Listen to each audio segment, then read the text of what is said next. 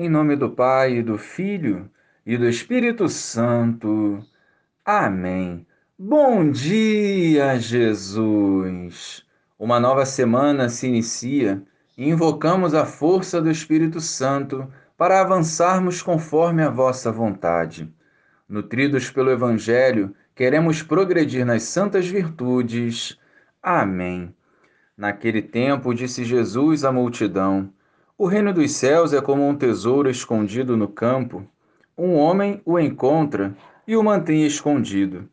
Cheio de alegria, ele vai, vende todos os seus bens e compra aquele campo. O reino dos céus também é como um comprador que procura pérolas preciosas. Quando encontra uma pérola de grande valor, ele vai, vende todos os seus bens e compra aquela pérola. Louvado seja o nosso Senhor Jesus Cristo, para sempre seja louvado. A nossa vida é feita de escolhas, e aquilo que colocamos como prioridade numa escala de valores nos impulsiona a avançar. Apegar-se a seguranças humanas ou desejos meramente humanos, em troca da justiça do reino, é similar a preferir bijuterias a uma pedra preciosa. Para entrarmos no reino é necessário decisão, desde o rompimento com o pecado até carregar injustamente a cruz de cada dia. O tesouro do reino dos céus não é monetário, porque o amor de Deus e a paz interior não podem ser compradas.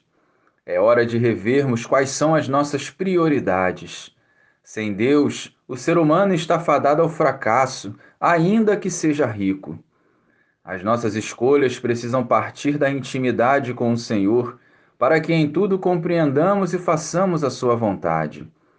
O reino dos céus deve ser o desejo de todo o coração, pois em comunhão com Deus já desfrutaremos da realidade do reino em nossas vidas. Nunca é demais recordarmos: o mundo jamais poderá oferecer o que apenas o Senhor pode nos proporcionar. Glória ao Pai, ao Filho e ao Espírito Santo, como era no princípio, agora e sempre. Amém.